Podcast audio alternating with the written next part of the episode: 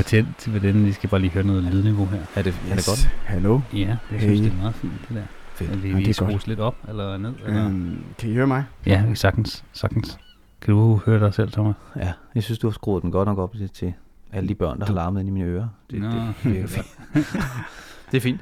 Ja. Jamen altså, vi, vi ruller allerede, så vi kan i virkeligheden bare øhm, sige velkommen her i Sydhavnen i Bådeskuret. Ja. Endnu en gang. Solen skinner, det er dejligt vejr, og vi har fået en ny, fantastisk gæst her i studiet. Så velkommen til dig, Thomas Budentjøen. Goddag. Goddag. Ja. Hvad hedder det? Øhm, vil du ikke lige bare præsentere dig selv, hvem, hvad du egentlig går og laver? Uh, Øh, Hvem du er. ja. Hvad? wow. Kæmpe spørgsmål. Jamen, jeg er, jeg er sangskriver.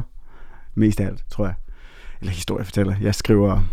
Lige nu er jeg ved at skrive en bog også, blandt andet. Og jeg har skrevet en anden bog, og en tredje bog. Og ja, jeg, jeg kan godt lide at fortælle historier. Jeg kan godt lide at, at bruge min egen historie til at fortælle andre historier om deres liv, måske i virkeligheden. Ikke? Altså jeg kan godt lide det der med, at når jeg for eksempel sidder og har skrevet en sang, som handler om mig, og handler om noget, der er personligt for mig, og jeg står og spiller det her nummer her, så kan jeg godt lide, at hvis jeg spiller en koncert, så kan jeg kigge ud på folk, og så kan jeg se, at de tænker deres helt egen historie. Ikke? Altså jeg elsker det der med, at hvis man lytter til noget, eller læser noget, der handler om nogle helt andre end en selv, hvordan er det ligesom får ens egne tanker til at vandre.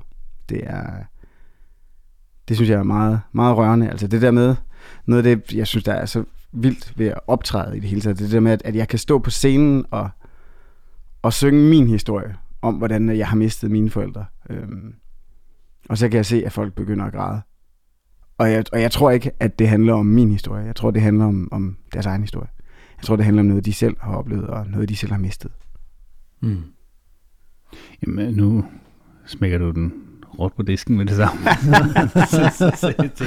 det kunne være, man skulle gå lidt tilbage øh, fra, hvad hedder det, øh, for det er jo noget med, at øh, dine biologiske forældre, de er her ikke mere. Nej. Øhm, men det er ved at være et par år tilbage, så at sige. Det er en del år tilbage. Ja. Altså, jeg var 8, da jeg mistede min far, og jeg var 9, da jeg mistede min mor. Mm. Øhm, ja, så det der dødsspørgsmål har ligesom jo fulgt med mig hele livet. Ikke? Altså det er... Jeg kan ikke huske en dag, hvor jeg ikke lige har tænkt over døden. Så det, jeg tænker på det. Altså, ganske kort nogle gange, og, og i længere tid andre gange. Ikke? Altså,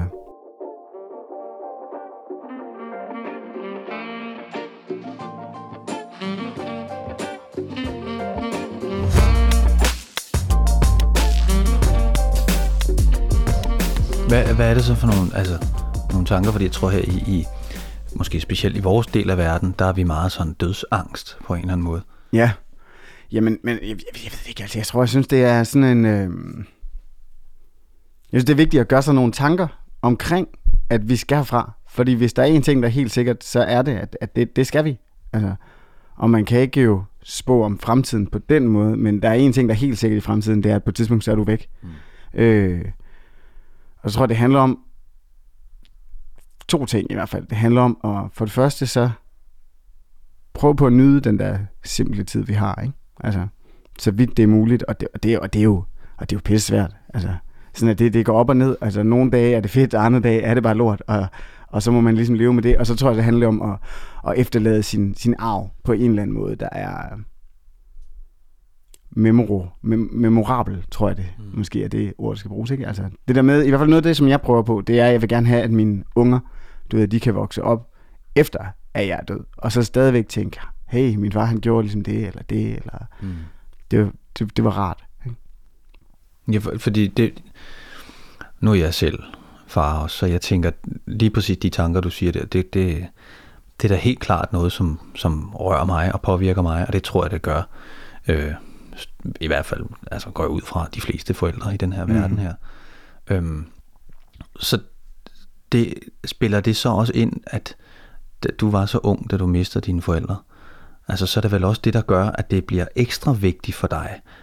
Jamen, men jeg tror, at meget af det er jo, at altså, det handler om, man er her i en periode, ikke? Og så er man væk, men man forsvinder ikke lige der.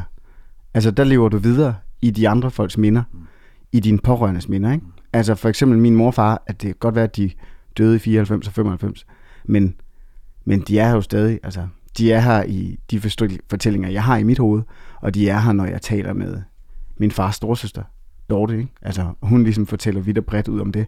Øhm, lige så vel som, at mine bedsteforældre, som jeg jo, jeg kan ikke rigtig huske, min farmor, øh, min far var døde, inden jeg blev født, men, men han er her jo stadig, mm. i kraft af de historier, Dorte fortæller mig. Altså, så jeg kan også godt lide, lige nu har jeg ret, ret meget trip over faktisk at tale med voksne, altså rigtig voksne, ikke sådan nogen som mig. Men Hvor, går grænsen? jamen, det gør, at jeg tror, jeg tror, den går på et eller andet... 50, eller? Ah, ej, man skal længere op, før man bliver rigtig voksen end 50. Altså, sindssygt. 50, det er jo ingen alder. Altså, det, Det er lige, det er lige om lidt. Det er lige om jeg lidt. siger. Jamen, jeg, jeg, har så også, jeg har snakket med min, med min far, min, øh, min, min nye far. Jeg fik jo en ny morfar. Jeg har faktisk spurgt ham på et tidspunkt, så jeg tror, at måske han var 70 på et tidspunkt, var sådan hvornår bliver man rigtig voksen? Og han var sådan, ja, jeg skal nok sige til dig, når det sker. Det er ikke, det er ikke, det er ikke, det er ikke sket endnu. Altså. Ja, okay. men, men, men, altså, men hele det der med, jeg kan godt lide at tale med nogle mennesker, der ligesom kan fortælle mig noget, jeg ikke ved noget om. Altså, det der punkt med, at, og, altså, og nogle gange kan du se det. Du ved, du kan kigge på et menneske, og så kan du se, okay, inde i de der øjne der, der er nogle historier, som jeg har brug for at vide. Og jeg har brug for at vide, hvad fanden det er, det handler om, det der. Hvordan, hvordan kan du kigge med så meget ro i dit blik over hele lortet, der er ved at brænde ned? Altså, hvad er det, du har lært? Eller, ja, altså, du, det, er også, det er også det hele samme. Du ved, du kan kigge på en eller anden, der er, lad os sige 22 eller et eller andet, ikke? Og så kan du se ind i dit øjne, og så kan du være sådan, nå. Ja, du ved så lidt. Der er altså, så meget for. og selvom man kan høre, det kan godt være, at du ved mere om alle mulige ting, end jeg gør. Og det kan godt være, at du er sådan, jamen prøv her, nu skal du høre her, de her tal her kan vi sætte over i den her kasse her, så kan de eksponentielt vokse og blive til det her, ikke? Altså det kan godt være, at du har så meget viden om et eller andet, men, men helt ærligt, altså hvad er det, du ved? Altså, det, men ja, så, så, så lige nu har jeg, jeg har virkelig, men jeg ved ikke helt om det er også, det er også måske det der med, at nu er corona og hele det der, ikke? Altså, og så må vi lige pludselig ikke tale med de voksne. Øhm, men nu må vi gerne igen. Så lige nu har- bruger jeg ret meget tid på bare at tage ud og lytte. Altså, jeg kan godt lide at bare lytte til folk, der taler, og, og, og høre deres historier, og bare være sådan, hey, fortæl mig et eller andet, ikke? Mm. Jeg kan ikke lade være med lige at skrue tiden tilbage til der i, hvad sagde du, 94 og 95, fordi hvis jeg ikke nu havde været på nettet og, og, og også vidst noget om det i forvejen, så ville jeg ikke rigtig vide, altså hvor man også tænker, okay, hvis, der, hvis ens forældre dør med et års mellemrum, hvad, hvad er de døde af? Øhm, AIDS. Min øh, far mødte min mor i 84 måske, eller et eller andet. Han, var, øh, han arbejdede for MS øh, og var i Afrika. Og der mødte han så min mor. Min far er fra Bagsvær. Så fløj han til Zambia, mødte min mor. Og så blev jeg vist født et år efter, eller noget i den stil. Øhm, sådan som jeg lige har forstået det. Og så blev jeg smadret syg. Og dengang vidste man jo ikke rigtigt, at der fandtes den her nye sygdom. Øhm, og så fløj vi så tilbage til Danmark. Jeg røg direkte ind på Rigshospitalet som det første, og de skulle undersøge, hvad der var galt med den her lille baby. Og så havde jeg fået den der nye sygdom. Øhm, Altså det var ikke HIV, du var simpelthen AIDS i udbrud, eller? ja, det, det er sådan en gråzone. Ja, okay. Det er lidt, lidt noget... Øh, noget Du, du, du, det siger bare lidt om min videnhed ja, omkring ja, men jeg, jeg tror, det er sådan... Øh, altså, det, er- det er jo noget lort begge dele, ikke? Mm. Altså, AIDS, AIDS er jo, sådan som jeg har forstået det, så handler det om, hvor langt fremskreden du er med din virus. Okay. Øh, jeg tror, det bliver kaldt AIDS, når du fejler x antal sygdomme, Okay. som er kommet, fordi dit immunforsvar blev lavet af Mm. HIV-virus. Okay. Sådan som jeg forstået det. Mm. Men ja, men jeg havde det i hvert fald. Og begge mine forældre havde det. Øhm, de blev så skilt, da jeg var en tre år eller fire år måske. Jeg kan ikke helt huske, hvornår det var. Øhm, og så boede jeg hos min far. Så min mor flyttede til Odder, hvor hun boede med en ny kæreste. Så hver dag en anden weekend. Øh. Og så blev min far smadret syg, og han vidste ligesom, at han skulle dø på et tidspunkt. Og så sørgede han for, at jeg fik en ny morfar, som er dem, jeg kalder min morfar i dag. Jeg flyttede derud, og så min mor, hun tog et fly og fløj tilbage til Afrika på noget højskoleophold i virkeligheden. Og hvor så endte hun med at dø dernede. Så jeg, jeg, var, jeg var ung, da jeg mistede Ja, det. det må man sige. Hvordan, hvordan altså, nu er det jo svært som 8-9-årig, som du var på det tidspunkt, og hvad hedder det, sådan kapere, altså det, det tab, tænker jeg, men var du selv bevidst om, hvad der var, der var sket? Mm. Altså, hvordan tænker du? Jamen jeg tænker altså det der med, at, at, at, at ens bevidsthed at skulle forstå, om, altså, hvad det egentlig omfatter, at ens forældre ikke er der længere. Nej, det tror jeg ikke, jeg var klar over. Altså, men, men på den anden side, det var jo realiteten. Mm. Så der er jo ikke sådan noget ikke at være klar over på den måde. Ikke? Altså, det er jo også det, der er sådan... Jeg ved ikke, sådan en hypotese, du ved, at stille op på den måde med, hvad så, hvis de havde været her? Som jeg synes, der er sådan svært at tænke, sig, tænke igennem, ikke? Også fordi, at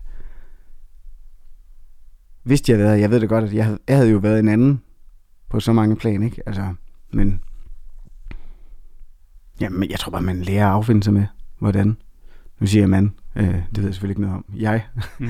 lærer at affinde mig med, hvordan at, øh, at, at tingens tilstand lige pludselig er. Ikke? Altså det der med, at jamen, de er her ikke mere, og det hjælper ikke noget at gøre noget ved det.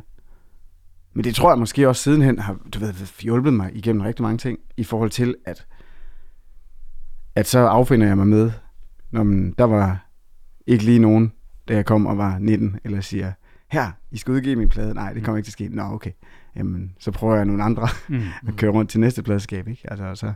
Så det var ikke sådan, at du sad og, altså, ja, var, var du, det var ikke sådan, at du, altså, det ved jeg ikke, om man overhovedet kan som 8-9 år, altså føle bitterhed eller sådan vrede på verden over, at man, Nej, slet ikke. nej, Slet ikke, men, men jeg tror også, jeg, jeg er endt et, et rigtig godt sted. Altså, hmm. jeg er virkelig endt en, øh, en god familie, hvor det, jeg er blevet... Der blev stillet nogle krav til mig. ikke? Altså, jeg tror, det er ret vigtigt, at jeg fik ikke lov til at ligge på en eller anden pude, og at der skulle være nogen, der havde ondt af mig.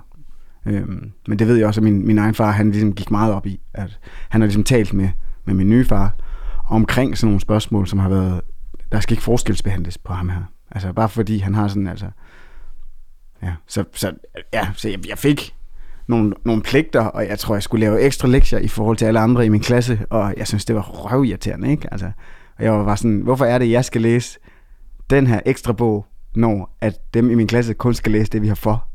Og min far var bare sådan, prøv at du skal nok få nogle kampe, der er værre i livet på et tidspunkt. Det der med at læse og skrive, det skal faktisk ikke være et problem. Det skal, det skal bare være noget, der ligger der. Fordi at altså, verden er, er barsk. Altså. Mm. Så derfor bliver jeg nødt til at indfinde mig med de regler, der ligesom er, og, og, og være god i virkeligheden. Ikke? Så for, for mig lyder det som om, at din, din far i virkeligheden, det var meget vigtigt for ham, at han skulle ruste dig til alle de følelser og tanker, og det liv, som der lå foran dig. Mm. Sådan så du ikke nødvendigvis bare skulle, hvad skal man sige, lægge sig ned og så sige, whatever. Altså, altså være, være, være sådan lidt less færre med, med livet. Men det var vigtigt, at du fik nogle små kampe og nogle små, det kan jeg fandme godt det her. Mm. Ja, Øhm. men men det der med at stå, stå igennem ting, ikke? Altså, jeg kan huske, at hvis det var sådan, jeg gik til håndbold, og så på et tidspunkt var jeg sådan, jeg gider ikke gå til håndbold mere. Og de var sådan, "Bum, det skal du. Jeg var sådan, nej, det skal jeg ikke. Jo, det skal du. Og så, og så gik jeg jo til det. Altså, indtil at, at jeg bare ikke gjorde det mere, men lød som om jeg gjorde.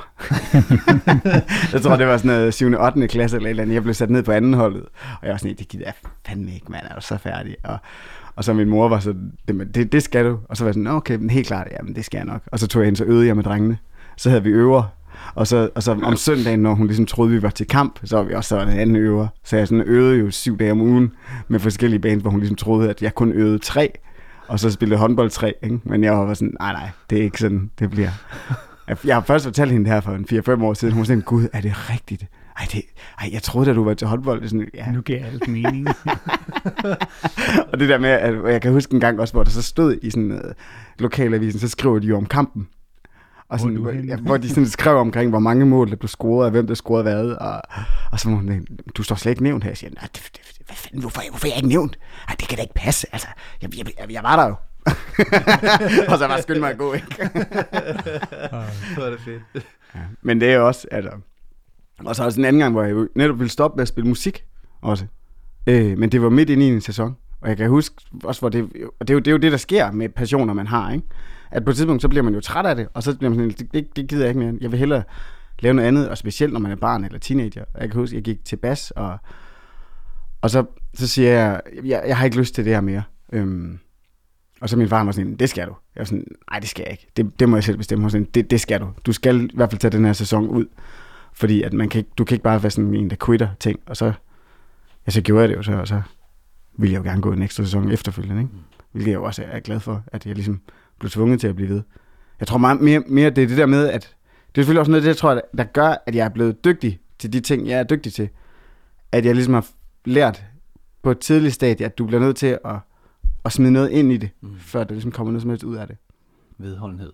Praktis, ja. Praktiserer du det over for din egen togknæk? Nu er de jo selvfølgelig ikke så gamle endnu, men stadig. Altså, de kan vel godt begynde stille og roligt med ældste dem at gå til noget. Og det. Ja, altså, så vidt det er muligt. Du skal læse den bog færdig. Jamen, jeg kan ikke læse du skal læse den færdig. Ej, men det er mere... Jeg, jeg, jeg gør i hvert fald klar over for dem, at hvis man skal være dygtig sådan noget, så skal man øve sig. Altså, det, er de, det er de slet ikke i tvivl om. Og det der med, hvis der er nogle ting, som jeg kan, som de ikke kan, så er jeg sådan, ved du hvorfor jeg, er, jeg kan det her? Det er fordi, du har øvet dig. Altså, mm. Ja, det er mm. rigtigt, det er fordi, jeg har øvet mig. Men det, er jo, det, det synes jeg et eller andet sted er sådan en ting, hvor jeg sådan tænker, at det tror jeg, der er nu kan jeg ikke, nu er jeg ikke selv forældre, men, men jeg, nu er man, man kan jo meget hurtigt skæve til sine venner og bekendte og nærmeste. Men at der er rigtig mange forældre sådan, Nå, men hvis du ikke har lyst til det, skal du da ikke gøre det. Altså, det, det bliver lidt den her, når du så bliver, altså, du kan sagtens blive til noget, selvom du ikke gør dig, dygtiggør dig i noget enkelt, hvor jeg sådan tænker, det, det, det synes jeg lidt er en farlig glidebane at komme ud på, fordi så synes jeg, at man ender lidt i det her reality verden, vi allerede lever i i forvejen, hvor det er sådan lidt, jamen du kan sagtens være noget bare i kraft af, at du lader som om, at du er noget i virkeligheden, mm. altså i gode øjne. Ikke? Mm. Der synes jeg, det der, den værdi der at give videre Jamen. til de næste generationer, om det så er ens øh, hvad hedder det, egne børn, eller det er familie, eller hvad det er, og kærester, og hvem man ellers kommer i nærheden af, så synes jeg, det er en rigtig, rigtig vigtig ting at, at indprinte i de næste generationer. Mm. Altså, det, jeg, det kan jeg da også skrive med på. Altså, mine børn, det, der, det, altså det der, jeg synes, det er enormt let for mig at sige til dem, Nå, men så behøver du ikke. Så kan du bare, du ved, gå du ind og spille computer eller sådan noget. Det er da det letteste at sige. Mm, Både men, som forældre, men for mig, men det er da samtidig også... Men forestil dig, hvis de bliver gamer og Præcis. virkelig kan tjene mange penge på det der. Ja, ja det, det, det, kommer, oh, ja. det kommer an på, hvad han spiller. det er selvfølgelig rigtigt nok. Det er selvfølgelig rigtigt nok. Men jeg synes stadigvæk, så har jeg den der altså, forældresamvittighed. Altså, ja. altså mm. som hele tiden snakker til mig. Ikke? Ja, ja. Øhm, jeg synes, at det, det er noget af mit, det ypperste for mig som, som forældre, far, øh, er der helt klart at prøve at give dem den vederlighed, som, som du taler om, at du har fået med i din barndom.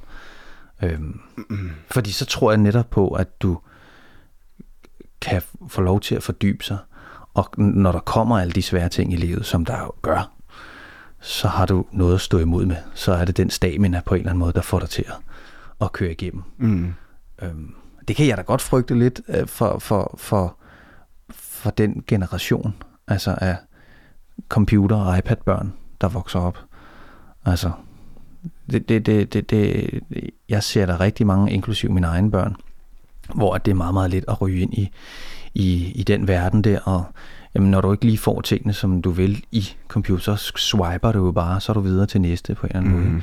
Og, og den synes jeg, den synes jeg for alt i verden vil jeg der prøver at være med til at og, og sørge for, at de har den stamina i livet på en eller anden måde. Mm. Så det synes jeg er meget forbilledeligt, at din far har været med til at ligesom, nu er vi selvfølgelig også en lidt anden generation, kan man sige, 80'er, 90'er, øh, 70'er, øh, men altså, det var noget andet på en eller anden måde, ikke? Øhm, så hvor er det sejt, at, at han har på en eller anden måde givet dig den ballast med mm. i livet. Men følte du det, fordi det har jo også øh, har, har forberedt mig lidt.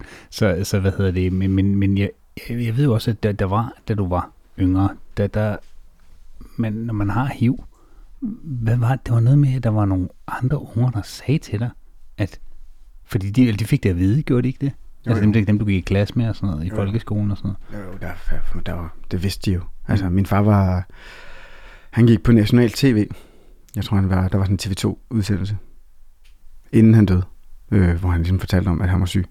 Og det var jo enormt tabu, ikke? Mm. Ja, øhm, for det er det i og for sig stadig rigtig mange steder. Ikke? Jeg skulle til at sige, er det ikke øhm, det? Jo, det er det. Men han, øh, jo, han stillede sig op på national tv og fortalte min faster, som vi talte om før Dorte, hun har ligesom fortalt om, at hun, hun så det i fjernsynet. ved, så satte hun sig ned, og så skrev hun, jeg tror, sådan 16 sider i hånden, uden at læse igennem, og puttede i en postkasse og sendte til ham. Og så gik der fire dage, så ringede han, og sådan, det er Jens. Og han, hej Jens, jeg så dig i fjernsynet. ja, skal vi lige snakke lidt? Ja, det synes jeg. Øhm.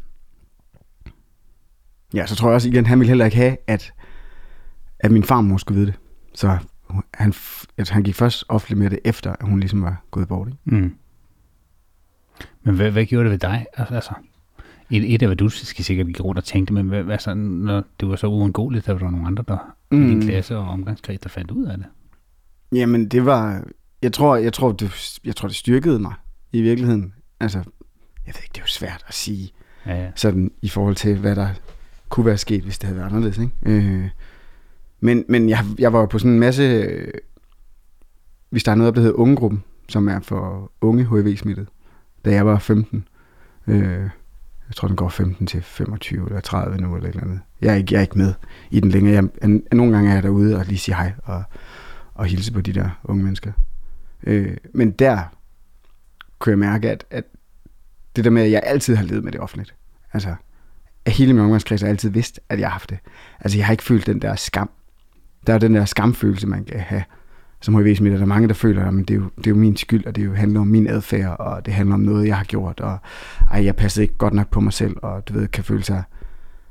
Altså, den der, den der ting har jeg jo ligesom ikke haft. Så jeg tror måske, at jeg er i stand til at kunne se, at det ikke er nogen skyld som sådan. Altså, det kan godt være, at man har fået det, fordi man dyrker ubeskyttet sex, eller fordi man i en periode tog stoffer og delte nogle nogle, eller et eller andet, ikke? Altså, men det er jo ikke, altså, det er jo ikke din skyld. Altså, det er jo ikke...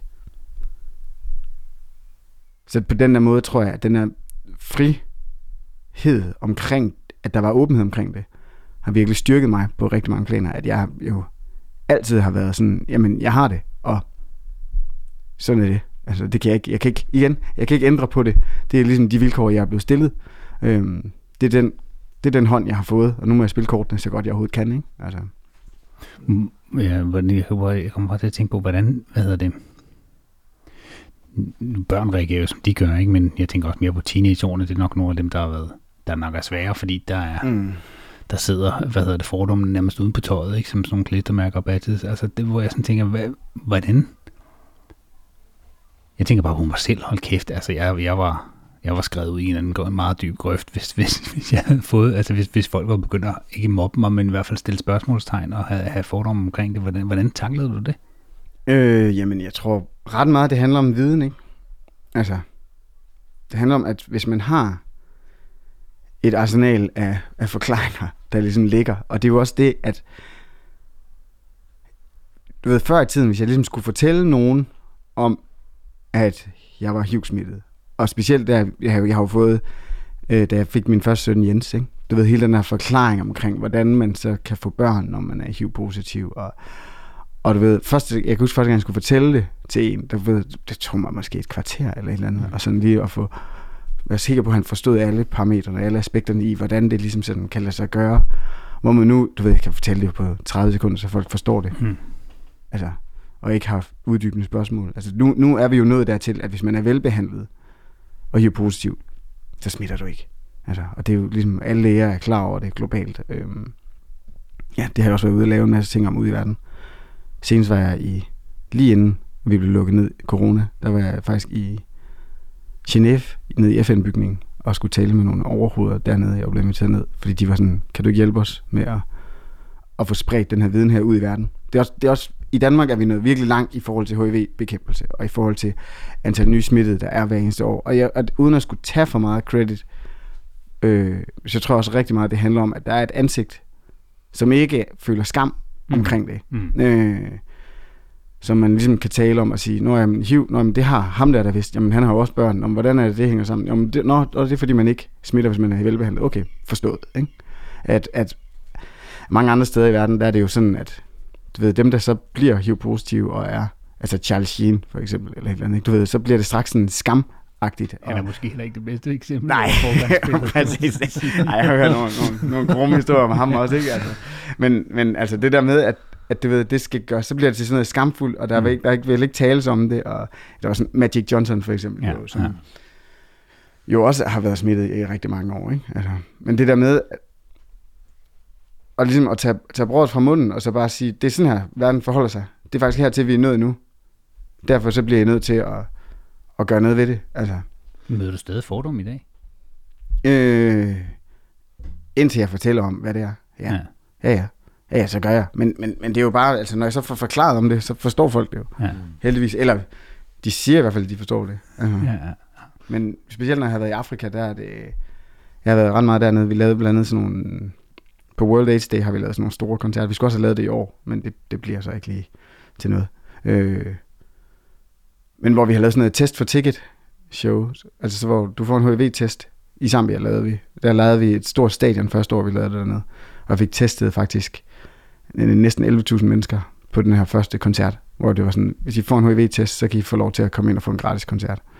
Og så er jeg teamet op med nogen, der hedder AHF, som er en af de største healthcare providers, der ligesom er i verden. Eller jeg tror, de er de største, det siger de i hvert fald. Øhm, og så stod de for tests og behandlinger af folk, der ligesom testede positive. Og... Men det er det der med igen at få brugt min egen historie, blandet med det talent, jeg har fået til at formidle den her historie. Ikke? Øhm, på noget, der er større end mig selv i virkeligheden. Ikke? Så altså, det handler om at redde nogle menneskeliv i virkeligheden, fordi mm. det tror jeg på, at, at det er det, der kommer til at ske.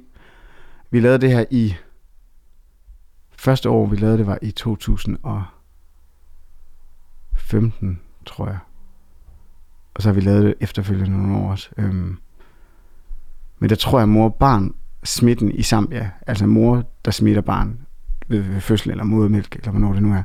Jeg tror, den lå på, du kan ikke lige helt hænge op på de her tal, jeg tror, det var 16 procent eller et eller andet, ikke?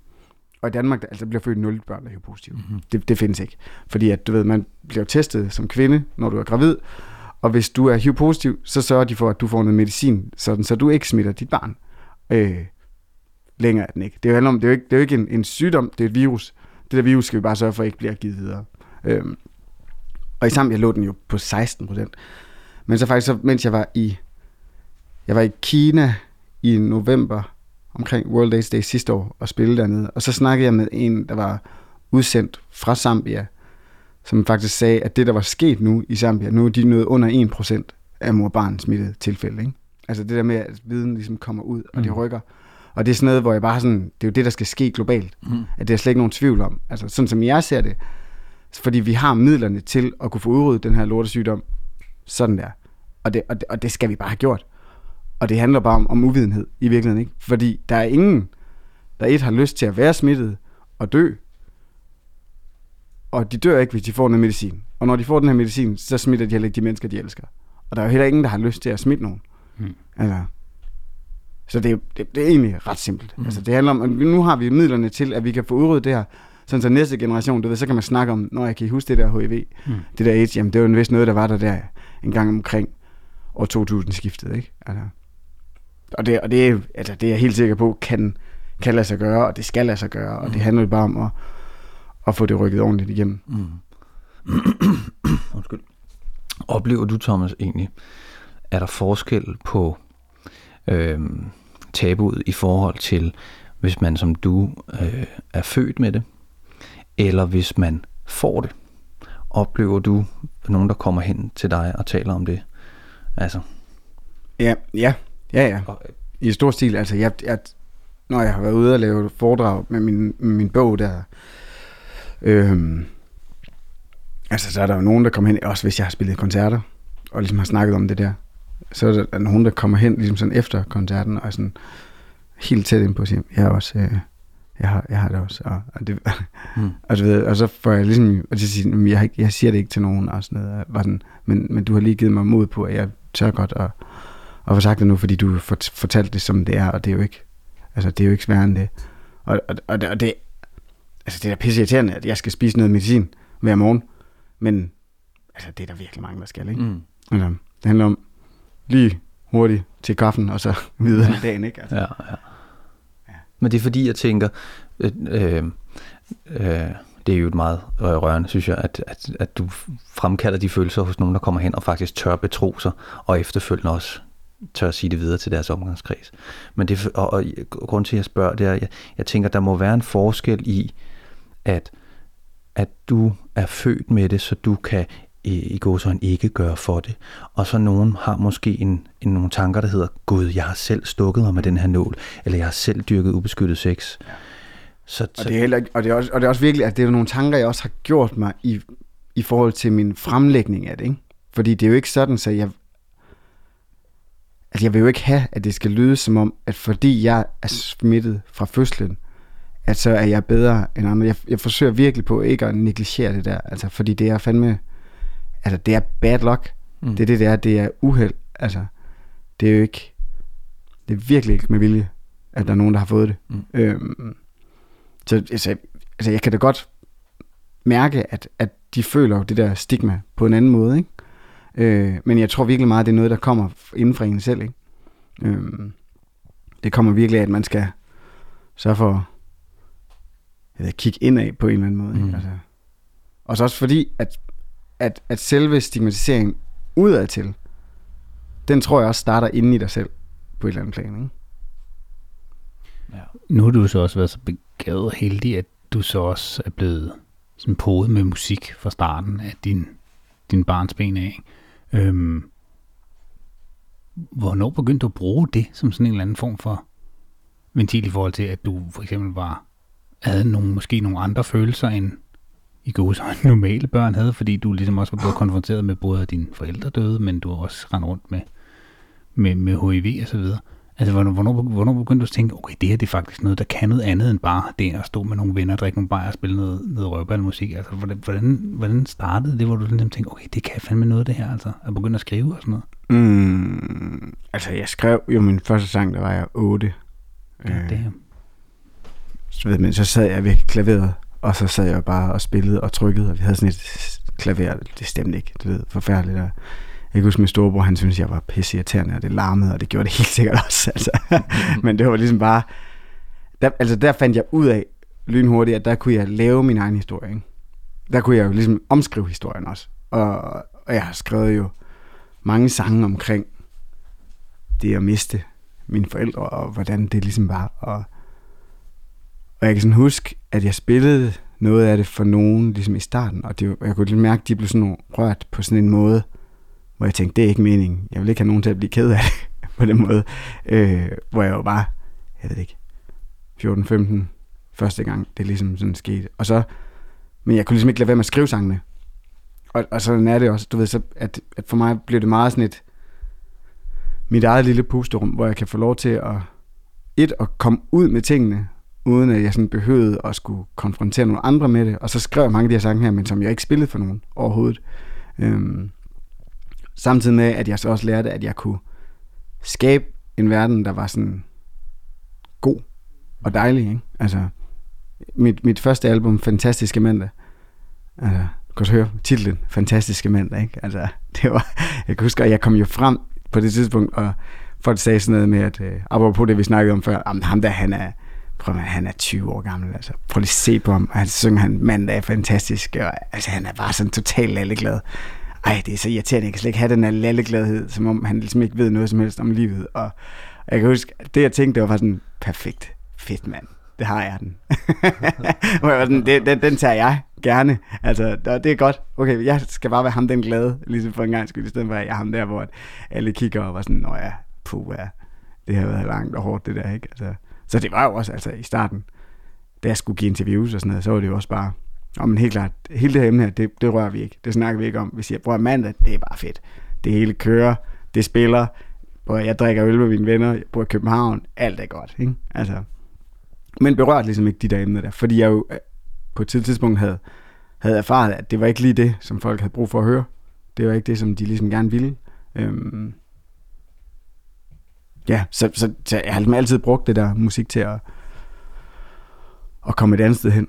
Mm. Hvornår begyndte du så at sådan tænke, okay, nu vil du så vride den her skrue lidt mere til, den, til hvor vi måske kommer lidt, lidt længere ind, som man plejer at sige?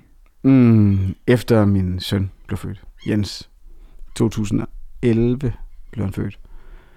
Men mere fordi jeg fandt ud af, jo, i kraft af, at min, den måde, jeg skulle fortælle, du ved,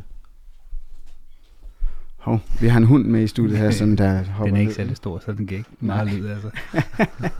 øh, jamen, I kraft af, at du ved, min, min søn blev født, og, og bare den der uvidenhed, at folk ikke vidste, hvordan at det ligesom kunne lade sig gøre at være HIV-positiv, og så få et barn. At der tænkte det, det skal ændre sig. Jeg bliver nødt til at sørge for, at folk de ved det. Altså, folk skal ikke tro, at både at jeg har udsat hans mor for fare, eller at jeg har fået et barn, som er dødelig syg også. Altså, jeg havde brug for, at folk ligesom skulle vide, at det forholder sig på en anden måde nu. Ikke? Mm. Og det var ligesom der, hvor jeg besluttede for, okay, klart, jeg må prøve at, at tage den her kamp på en anden måde. Ikke? Og så var jeg i Afrika, hvor der er mange af mine, mine, mine, nogle af mine bedste venner i Zambia, det er også musikere, som er sådan ret højt profileret dernede, ikke? Altså, som er sådan noget politisk engageret i kraft af deres musik. Du ved, dernede, der fortæller de anekdoter og historier i deres sange, som jeg tror, jeg ved ikke om det ændrer sig nu, men dengang, der tror jeg, de sagde, 80% af befolkningen kunne ikke læse. Så rigtig meget af den info, de får, den får de via musik og sange, som de hører til, lytter på. Der var et præsidentvalg, der ændrede sig, fordi at der var en, der sang en sang, at præsidenten er en løgner. Øh, og, du ved, og så var folk sådan, åh, gud, er han en løgner? Jamen, så stemmer vi da vel på ham den anden øh, og den her sang blev totalt bandlyst, og det måtte ikke blive spillet nogen som steder. Og det var sådan noget, der var forbud for at, at spille det her nummer her. Det gjorde så, at alle græsrødderne begyndte jo bare at spille den. Mm. Sådan rundt omkring i hele landet, og sådan alle mulige forskellige steder. Øh, ham, den nye præsident, de så fik, det, ham var de vist endnu mindre glade for, end ham, de havde haft tidligere. Men det er jo så en helt anden snak, ikke?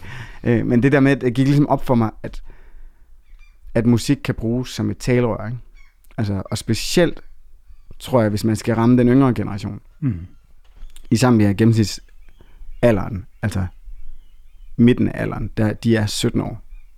Øh, der er en hel generation, der ikke findes. Det er sådan noget, fra du er 30, 35 til 60. De er bare nærmest væk alle sammen, ikke?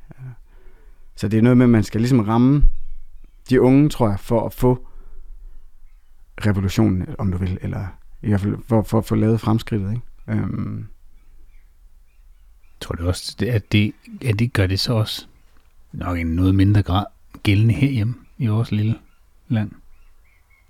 øh, altså at, at få info ud. Jamen, jeg tænker, jeg tænker bare på det her med musik, der kan påvirke. Jamen, det, det tror jeg. Og jeg tror meget af det, der er med musik, altså, jeg tror ligesom, det påvirker på en helt anden måde, hvor du slet ikke er klar over det. At jeg tror, der er noget musik, der gør en forskel, uden du overhovedet nogensinde bliver klar over, at det er musikken, der var skyld i det. Ikke? Du ved, du lytter til en sang, der fortæller dig om et eller andet i dit liv, og så laver du det bare, fordi det er bare den der tekst, der bare ligger et eller andet sted langt tilbage i dit baghoved, og måske starter et eller andet op, som der så rent faktisk giver mening et andet sted i dit liv. Øhm. Så jeg tror, altså musik er sådan en, en stille, det er sådan en, en, hvad fanden hedder det?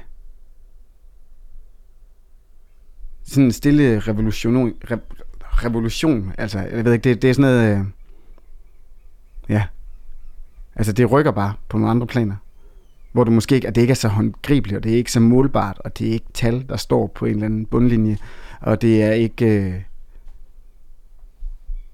det er ikke noget, du kan måle, fordi at, at det, det, det, det påvirker nogle andre ting. Det, det er vel, det, jeg får sådan en tanke, der hedder, det, det går ind og rammer følelserne. Mm. Altså. Og det, og det er det, der gør, at, at det jo popper op ind imellem. Altså det er jo som oftest, når man kan huske en sang, eller sådan har jeg det i hvert fald, når jeg kan huske en sang, så er, så er der ofte en følelse med, øhm, som derved sender mig i en retning. Ja.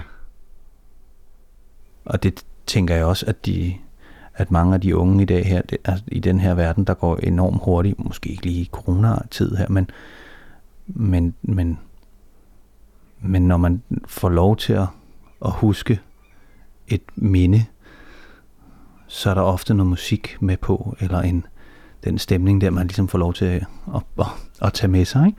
Mm. og så sender det ind i en anden retning. Jeg synes, det giver god mening, det du siger, Thomas. Rigtig god mening. Er det også bevidst, at du har brugt, at du ikke synger på engelsk? Altså når du laver, du laver den sidste plade her, for eksempel. Øh, jamen, min sidste plade er på dansk.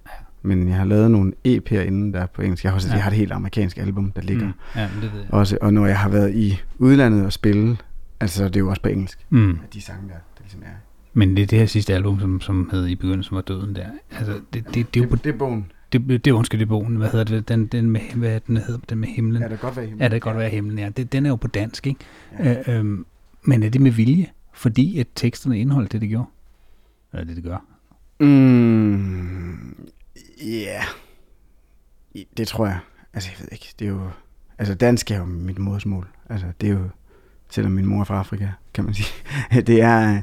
Altså, det er jo det, jeg tænker og føler, og det er jo på dansk. Ikke? Og det er jo det, jeg læser, når jeg læser bøger, eller skriver, når jeg skriver noget selv. Ikke?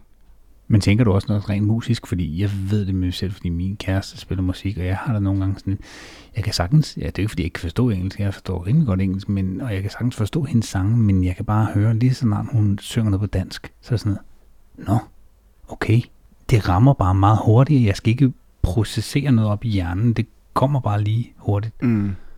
Og det, det synes jeg da også, når jeg lytter til det, det, du laver, for eksempel, så lytter jeg til teksten på en helt anden måde, end hvis der er nogen, der har lavet noget. Altså for eksempel har jeg hørt meget Alex Vargas, og jeg havde ikke rigtig fattet, hvad hans, det er sådan en tredjedel album, han har lavet. Hvad handler det egentlig om? Indtil jeg hørte et foredrag med ham, hvor han så fortalte om, det meget af det handlede om tabet af hans søster. Jeg var sådan, okay, det havde jeg sgu ikke set. Altså. Nej. Og det havde jeg måske forstået, hvis det var på dansk. Ikke? Så tænker jeg bare, er det, om, det, om du har haft en tanke bagved det, når du gør det? Eller da du skrev det? Øhm. Nej, ikke sådan. Det, ved jeg, det er ikke, fordi jeg sådan tænker at i, i sprog på den måde. Det var bare nogle sange, der havde brug for at komme ud. Det havde brug for at blive skrevet. Og så ved jeg ikke. Jeg tror, så skrev jeg sangene på klaver. I forhold til min guitar. Altså, jeg er bedre til at spille guitar, end jeg er til at spille klaver. Så jeg tror måske bare, det var nemmere for mig på en eller anden måde at udtrykke mig på dansk. Nu var jeg også skulle koncentrere mig om at spille godt på klaver. Hvordan fornemmer du, at det bliver taget imod? Altså, er det, er det både voksne og unge, der reagerer på de sange? Øh, på mit seneste album Ja. der? Fordi det, Ja. det, det synes jeg er mere personligt, end, end de andre Mhm. har været. Altså, det, Ja, det- hvor det du lige synes sådan, jeg. mm. Det er jo ikke, fordi du er blevet voksen, det er jo det er ikke efter din skala. men, men, men jeg synes, at det har en anden dybde, end, end, end noget af det foregående har. Ikke fordi det ikke har, men det her, der, der går lidt spadestik dybere, synes jeg. Ja, jamen jeg tror bare, det er jo, det er jo en del af at blive, blive ældre, ikke? Altså jeg tror bare, igen, du ved, der kommer flere lag i, i hver eneste sætning, jeg siger, jo ældre man bliver. Altså, der er, det er noget af det, som jeg synes, for jeg har snakket med nogen omkring det her, at, at der er virkelig folk, der siger, jeg elsker dig. Altså det er virkelig interessant og spændende, hvis man er 17, og man siger det. Og det er interessant og spændende, når man er plus 70. Ikke? Altså det er bare, og det betyder noget vidt forskelligt, de to steder, ikke? Og så lige nu, der befinder vi os jo så i hele det der mellemfelt, hvor det bare overhovedet ikke er spændende noget som helst af det. jeg kan ikke huske, om det var, der sagde et eller andet med, at, at de eneste musikere, han gad lytte på, de var under 18 eller over 80. Ikke? Altså, men, men det er jo også, altså for eksempel, meget på det, du spørger om, hvem det er, der kommer ud, når jeg spiller. Øhm, altså det er enten de ægte voksne, eller dem, der ligesom ikke har fået børn endnu. Jeg kender det jo også fra mig selv. Altså du ved, når man har sine unger, så er det jo sådan noget, jamen, nu er vi hjemme. Okay, så hvis vi ligesom skal afsted, jamen så kræver det, okay, vi skal både have nogle barnepiger på, og vi skal du ved, ud og spise en dyr middag, og vi skal have de rigtige drinks, fordi det er så sjældent, vi går ud, ikke? Og så skal vi have købt de her koncertbilletter, og det skal jo selvfølgelig være et af de store navne, der jo koster 500 kroner per billet som minimum, ikke? Altså, så kommer man endelig afsted, og inden man er overhovedet kommet ud af døren, du ved, så har det kostet 4.000 kroner eller et eller andet, ikke? Altså, øhm, og så er man træt før midnat. ja, Så hjem igen. Men så det er ligesom, at der er hele det der... Jeg, jeg er glad for, at, at der jo både er ældre og yngre, der jo kommer til min, min sang. Og nu, altså, det er også, det- altså, det er virkelig den der, det, det svære periode som kunstner og som, jeg ved ikke, hvordan det er som Mm. skuespiller. Jeg tror måske, det er lidt anderledes som mand i skuespillerfaget, end som kvinde i skuespillerfaget, men det der med, når man rammer de der 35 til, til 60, altså det er bare svært at være interessant, ikke? Mm. Altså, det er virkelig, virkelig svært at, Ja. at, at gøre noget, der er spændende. Altså, det er også sådan helt klassisk. Altså, der er fandme nærmest ikke noget, der er mere usekset end en 40-årig mand, der brokker sig over et eller andet, ikke? Altså, hvor man sådan, åh, oh, come on, mand. Tag dig nu sammen, ikke? Altså. Men hvor man ved, hvis det er en på 80, der brokker sig, så er man sådan en, prøv, han må have noget at have det i. Ja. Prøv at se på hans øjne. Altså, han har oplevet et eller andet, jeg ikke har oplevet. Ja. Eller hvis der er en på, på Greta Thunberg, så man tænke, okay, hun, hun er fandme klog, altså vi skal mm. lytte på, hvad hun siger. Hun er fremtiden, ikke? Altså hun kommer med, med guldet, ikke? Altså, ja, så jeg ved ikke, altså det er virkelig, lige nu er vi i hele det der spændefelt de næste 30 år på overhovedet ikke at være spændende. Men Thomas, det lyder lidt på mig som om, at altså, du, du, du er virkelig en mand, der har, har oplevet enormt mange ting. Øh, og du virker også på mig som en mand, der, der faktisk ikke er bange for noget, for at være helt ærlig. Men, men er der noget, hvor du tænker, det her, det udfordrer mig virkelig? Det her, det er jeg sgu lidt bange for at gå ind i det her felt. Mm. Fordi, lad mig sige det sådan her, du har, du har prøvet væsentligt mere end de fleste af os, der sidder her, i hvert fald omkring det her bord. I de grå 40. I de grå 40. Ja. Altså. Men det er... Øh... Ja, altså jeg er da selvfølgelig bange for, det ved du også som far, altså det er jo den største frygt, at der sker noget med mine børn, ikke? Mm. Eller, eller at man ikke er i stand til at give dem de redskaber, som de skal bruge for at kunne klare sig selv, ikke? Altså det er jo, hele målet er jo på et eller andet tidspunkt, du ved, så er de store nok til, at de selv kan klare hele lortet, mm. og stadig holder af os.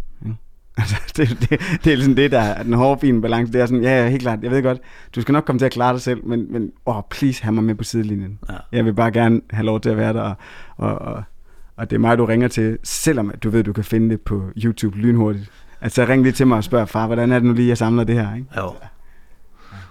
Men det er vel også noget med, i følelser, der er ikke noget do-it-yourself på YouTube, der handler lige præcis om, om det, fordi det, du kan ikke google følelser, så at sige. Og så det, det du siger, det er, at du vil rigtig gerne have, at du er ankeret. Ja. For dem. Det vil jeg rigtig gerne. Altså jeg vil gerne have, at de er klar over, at hvis, hvis der er noget, der går dem på, altså, mm. altså hvis de er ked af noget, så skal de komme til mig. Mm. Og så vil jeg gerne fortælle dem, at det er okay at mm. være ked af det. Mm. Fordi det er det også. Altså det, det, er jo, det er jo en følelse, der er der. Det er jo ikke sådan, så glæde kan have lov til at tage patent på at være den eneste rigtige følelse, som vi må have. Mm. Altså det er en dejlig følelse. Mm. Det er slet ikke i tvivl om. Men, men nogle gange er det faktisk også dejligt. Og igen, og det er jo noget, som jeg ved i kraft af, at jeg sidder og skriver så meget, og nogle gange dykker ned i de der følelser der, hvor det gør ondt. Jeg kan sidde, jeg sidder nogle gange ved klaveret, og tårerne triller ned af kinderne på mig, mens jeg sidder og skriver et eller andet, fordi, og jeg elsker det, ikke? Altså, jeg elsker det der med at bare lige få lov til at være et sted, hvor det må gerne gøre ondt. Mm. Altså, det må gerne gøre sådan nas på den der virkelig jyske måde, hvor det bare ikke er rart. Altså.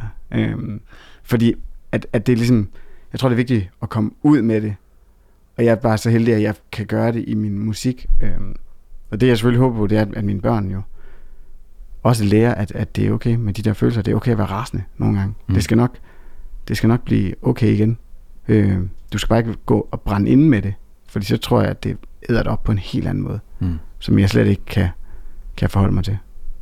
Nu, nu er du jo ret god til at snakke om følelser, men, men oplever du, at din omgangskreds, altså, nu siger jeg især mænd, og det må man gerne, fordi vi er samme køn, så man må gerne være lidt chauvinistisk, hvad det indgår, men, men oplever du, at de er svære ved at snakke om det, end du har? Mm. Altså ting, som gør lidt ondt? Ja, det ved jeg faktisk ikke. Jo, måske. Så lad os tage sådan et emne som, som, som døden for eksempel. Har de svært ved at snakke om det? Du, du, er, du er sådan rimelig optaget af det, i, sådan i gode øjne, ikke?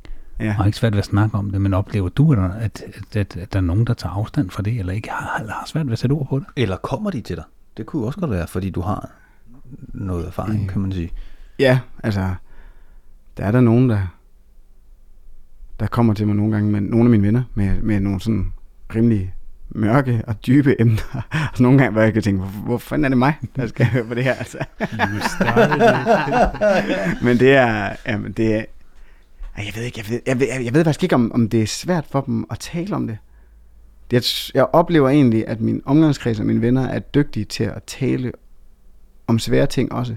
Også mændene. Øh, men det er selvfølgelig lidt en partykiller nogle gange. Ikke? Mm. Og det, det der med, når vi mødes, så er det jo det tror jeg meget er en mandeting, du ved, man mødes, fordi man har noget, man skal ordne. Altså, og for mig der er det med mine, der er det sådan, okay, lad os mødes, og så indspiller vi det her track her. Eller prøv, vi kan mødes, jeg har skrevet det her, det vil jeg pisse gerne have, du læser, så vil jeg gerne høre noget andet, du har skrevet, ikke? Eller den slags, hvor det er ligesom sådan, eller vi skal mødes, fordi jeg skal have bygget det her skide skur, og jeg har brug for noget hjælp, ikke? Øhm, Det tror jeg er sådan en anden ting. Altså det der med, at det er jo ikke... Du mødes ikke ligesom veninder. Skal vi lige snakke om det her? Nej, ikke sådan. Altså jeg, jeg, jeg er bedre til at mødes med mine venner og, og drikke en kop kaffe, end, end at mødes og skulle drikke en øl, for eksempel. Men jeg tror også, det er fordi, jeg har fundet ud af, at jeg har simpelthen... Min krop er... Jeg har, ikke, jeg har, jeg har for mange projekter til, at jeg kan overskue tømmemænd. Altså, det kan... Også fordi man ved det bare til tre dage. Alderen. Det er alderen. det, kan, det kan godt være, det er det. Altså, jeg ved det ikke. Det er sådan... Jo, jo, helt klart. Vi kan godt lige mødes og drikke en enkelt øl eller to, og sådan, men, men jeg tager lige min bil, sådan så jeg ved, at, at der er min, det er min, min måde at komme ud på igen. Ikke? Altså, men det er... Ja. Jamen, jeg ved ikke. Når, og når vi så mødes, så er det jo som regel også, altså når vi så skal snakke, så er det også fordi, at lortet brænder på, ikke? Altså, jeg har der venner, du ved, så kan de ringe, og nu er det det her corona. Jeg har lige et par venner, som der ikke lige klarede hele deres ægteskabelige forhold i den der, som jeg har snakket meget i telefon med her det sidste stykke tid. Men hvor jeg ikke plejer, du ved, at snakke så meget med dem. Men hvor at, at der er slet ikke nogen tvivl om, at du ved, når vi ringer, så er det sådan noget, okay, helt klart, om han ringer, jo, jeg har en time. Okay, og så ligesom snak, og så bare gå, og du ved, og, t- og tale om, om ingenting og alting på samme tid, ikke? Altså, Nu er det ikke, fordi vi skal sidde og snakke om døden hele tiden, men, men du, du har jo, altså, udover at du har HIV, så har du også, altså, du har noget overtryk i hjernen, var det sådan? Ja. Men, og du var opereret sidste år, sidste sommer, eller var det sidste sommer, eller to Ja, sommer? sidste Ja. sommer. Jamen, og der tænker jeg bare på, når man har det, altså, er, er det noget, der også gør, at du går og tænker over? Det er sådan, du sagde, at du tænker over det næsten dagligt. Øh, ja, ja, men ikke lige med det der. Der tænker jeg ikke, at jeg skal dø af det. Mm. Øh, selvom at det var sådan rimelig sindssygt, det der skete. Det er bare, når man læser, at en, der bliver opereret i hjernen, det, det tænker jeg, jeg, jeg, det, jeg, var ikke, det var ikke for sjov. Nej. Det var det ikke. Men, men det er noget med, at man skal bore hul i kranen, for ligesom at få, overtrykket væk. jamen, jamen, sådan det er, jeg har et dræn, der ligesom ligger, som jeg fik ind, da Okay. jeg var 12. noget. Ja, okay. Og da jeg var 12, der endte jeg også med at ligge i koma i tre måneder, måneder. Ja. Og det var sådan rimelig hæftigt. Øhm, og det var så, har fungeret upåklageligt indtil sidste sommer, hvor jeg så vågnede jeg en morgen og havde bare hovedpine. Og var sådan, det gør ondt. Det gør rigtig ondt. Og så, så prøvede jeg at spise nogle hovedpinespiller. Og aftenen inden havde jeg været ude ved en ven. Jeg var kørt hjem med min egen bil. og. Nej, og jeg var bare sådan helt, du ved, jeg havde drukket, jeg tror, to glas vin i løbet af den aften der, og var sådan, og han var sådan, skal du ikke bare sove her? Nej, det skal jeg sgu ikke, for jeg kører hjem nu. Og så kørte jeg hjem, og så vågnede jeg der om morgenen, og var sådan, ah, jeg har hovedpine, mand, jeg har virkelig hovedpine. Og han var sådan, eller ikke ham, og jeg tænkte, jeg spiser lige en hovedbindspiller, så går det nok højst sandsynligt over. Og så kan jeg ikke lige huske så meget mere, så kan jeg sådan huske i glemt dagen, og noget med at få fat i en ambulance, og få ringet til nogen, og, og min søster kom, og hun er sygeplejerske, og, og så var der en ambulance, og hun kunne ikke komme med, og så vågnede jeg et par dage efter inde på Rigshospitalet. Det var sådan ret, ret hæftigt, det der skete der. Og så viser det sig, at det er fordi, at det der dræn, jeg har inde i hovedet, at det, der var et eller andet, der var stoppet med at virke. Mm. At det ligesom ikke drænerede på den måde, mm. som Mm. det skulle. Så nu øh, fik de skiftet det der dræn der. Så har jeg fået nyt. Og de siger så også til mig, at det kommer ikke til at virke for altid. og jeg var sådan helt, men Det er ligesom en pacemaker, som, så skal man så skift, skiftet batteri en Jamen, gang med præcis. 10 og, ved, og så spørger jeg 15 dem, så siger jeg, "Nå, men er det sådan noget med, kan, kan jeg komme ind, og, hvor I tjekker mig? Og sådan noget? Nej, nej, nej, det er bare, det, på et tidspunkt, så virker det bare ikke Jeg mere. hovedpine med til borgerlig, ikke? jeg var sådan, okay, hvornår kommer det til at ske? Jamen, det ved jeg ikke. Det kan være, der går 30 år, eller Det er sådan noget, man 40 ikke vil have en læge skal sige. Det, er, det ved jeg sgu ikke rigtig Jeg, var, jeg, var, jeg var bare så sindssygt privilegeret, og føler mig heldig over at, ved, at bo i et land, Ja, hvor det ordner sig. Og jeg føler mig også meget heldig over, at jeg for eksempel ikke var ude og turnere i hele verden, da det skete. Mm. Altså, at jeg ikke sad på et eller andet hotelværelse i Beijing, da det her sker, eller, eller endnu værre, du ved, ude i en eller anden bush i Zambia, på vej ud til et eller andet lille lummert spilsted, ikke? Men jeg var i København. Jeg var derhjemme. Men når du går og tænker, det ikke fordi, det kan man sikkert bruge en hel podcast på at snakke om, altså, altså gør, for det ikke skal blive for spirituelt, men, men alligevel, altså, sidder du og tænker sådan lidt, når man er død, så er man død. Eller hvordan tænker du det der, altså? Hvad, hvad for nogle tanker gør du dig om, hvis man nu skal herfra? Fordi der er mange, der har svært ved at sådan sætte ord på alt det der død, fordi det er så underlig, Mm. mærkelig en størrelse. Altså, jeg er tilbøjelig til at tro, at når man er død, så er man død. Øhm. Men, men jeg ved ikke, jeg prøver at undersøge, øh, alt muligt forskelligt. Lige nu er jeg ved at læse sådan en bog, der hedder Teorien om alt, hvor der er sådan en øh, videnskabsforsker, der hedder Holger, der snakker omkring... Er det Holger Bæk? Ja, ja præcis, som snakker om det, det der med fremtiden. Ja, han er fantastisk. At fremtiden jo allerede eksisterer. Hmm. Om vi vil det eller ej, og hvor han sådan siger, hvor man, og, det, og det er jo sådan noget, det kan jeg jo ikke forstå.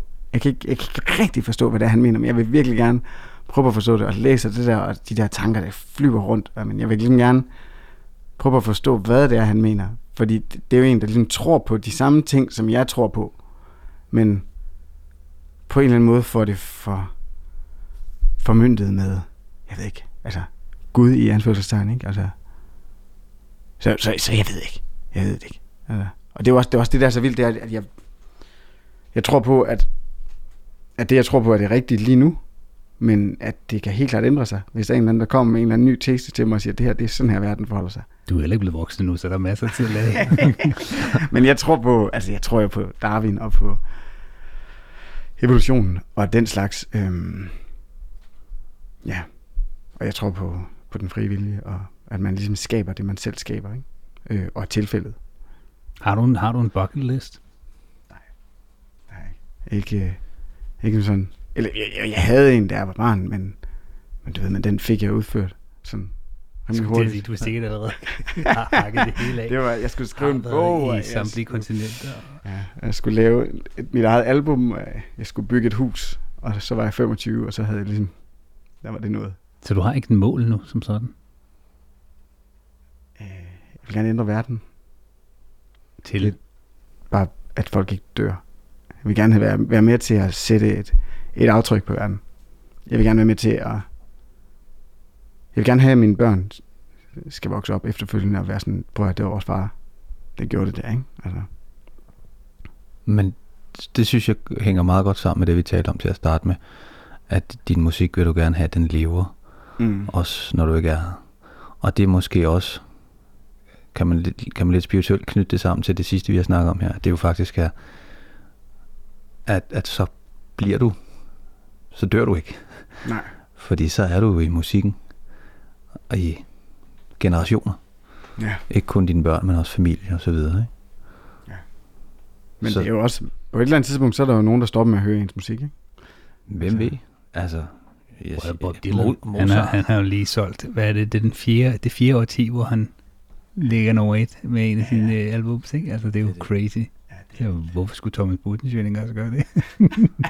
Prøv at lægge mig, vi sammenligner lige med, med Bob Dylan og Mozart, ikke? Tænk lige over det, ikke? Hvad det hedder. Men jeg kunne godt tænke mig at spørge også her, nu, nu jeg ved ikke om, ja, om vi er ved at, vi skal, til vi skal til at runde af. Men, ja, men du har jo også, du har faktisk lige hoppet ind i, også i et nyt band, Girls on Bikes. Ja. Øhm, hvad, hvad er tankerne bag det? Fordi det er jo helt anderledes. Det er jo totalt gå på klub. Og det må man sige. Det er noget helt andet. Altså det var øh, det er mine drenge venner, som der spiller noget funkmusik, og som jeg har snakket mange om, om vi skulle prøve at lave noget sammen, sådan for alvor. Og så blev vi enige om, at jamen, nu gør vi det, og så lavede vi det her band, hvor det ligesom bare skal være noget funk, og noget glæde, og noget øh, med godt humør. Mm. Jeg tror også, at der, der er brug for. Mm. Det kan man gå ind og lytte til på Spotify, for det, det der, der er sgu gang i den. Det er rigtig sommerhit. Ja, tak. Det kan være, at vi må, må måske spille et lille, øh, bare lige en lille snas her. Fyr den af. Fedt, mand. altså, jeg, jeg synes jo, altså jeg må sige, Thomas, jeg synes, det er meget inspirerende at sidde her og tale med dig, fordi øh, nu har vi været rundt omkring nogle rimelig hæftige emner, øh, og ligget meget i den døde zone, eller man siger. øhm, men at, og så sidder og taler med dig her nu, du er enormt livsglad, og du du synes, jeg har en virkelig positiv udstråling, og du er ikke bange for at tale om noget, som, som for mange mennesker er virkelig svært at tale om. Og det synes jeg er super inspirerende. Og øh, jeg håber, der er mange, der lytter til det her, øh, men også generelt ude i livet, øh, tør tage det til sig, og prøve at omforme det til, altså det behøver ikke nødvendigvis at være noget, man skal være bange for, eller noget, man skal være ikke tør tale om øh, de mørke sider. Øh, om ikke andet, så kan man formulere det og pakke det ind i noget, der er mm. enten lidt lysere eller med humoristisk sans, eller den ventil, som du formår at, at, at, at komme ud med, det synes jeg er enormt inspirerende. Så det vil jeg bare lige sige, det, det er fedt. Det er mega fedt. Du, bare lige her, helt på falderæbet. Du er med at skrive en ny bog, siger du. Ja. Hvad handler den om? Jeg er Hvis du vil i- afsløre. Jeg er gang i alle mulige forskellige bøger. Men det er... Okay, den du er kommet længst med, så. Mm, ah, jeg tror gerne, jeg vil prøve lige at vente lidt med at fortælle for meget om det, fordi det er jo igen det der med, fordi jeg har gang i alle mulige forskellige. Jeg er Ja. bange for om en måned, så er jeg i gang i noget helt fjerde, og så, øh, og så, så falder det her fra hinanden. Så lige snart vi snukker mikrofonerne, så vil jeg gerne fortælle. Åh, fedt, Ja, fedt, fedt. fedt. Ja, Men, men så kan det være, at vi, her, vi har sådan lidt en tradition Ja. her i Guttermand. Uh, vi spørger altid vores, vores kære gæster um, om, hvem er der nogen i dit liv, som er en guttermand? Nogen, som du vil pege på? en bør-? Bare inden for det her de sidste par måneder, eller uger, eller dage, eller eller Prøv mine to børn, mine to drenge der, Jens og Peter, de er guttemænd. Altså, de er opkaldt efter mine to fædre. Jens den første, og Jens den første søn, og Peter, og Peter den første far. Eller anden far, ikke? Jens og Peter, det er guttemænd. Godt høre det, ikke? Jens. Ja, Jens og Peter. Det lyder som øh, noget fra Grænseland, den der serie, der lige kørt i fjernsynet. Altså, det er virkelig, det er fandme cool. Det er godt. De er nogle to gutter, men hvor gamle er de her? Øh, 9 og 6. Så de har det hele foran sig. Det har de. Jamen, øh, solen skinner. Vi skal videre med livet.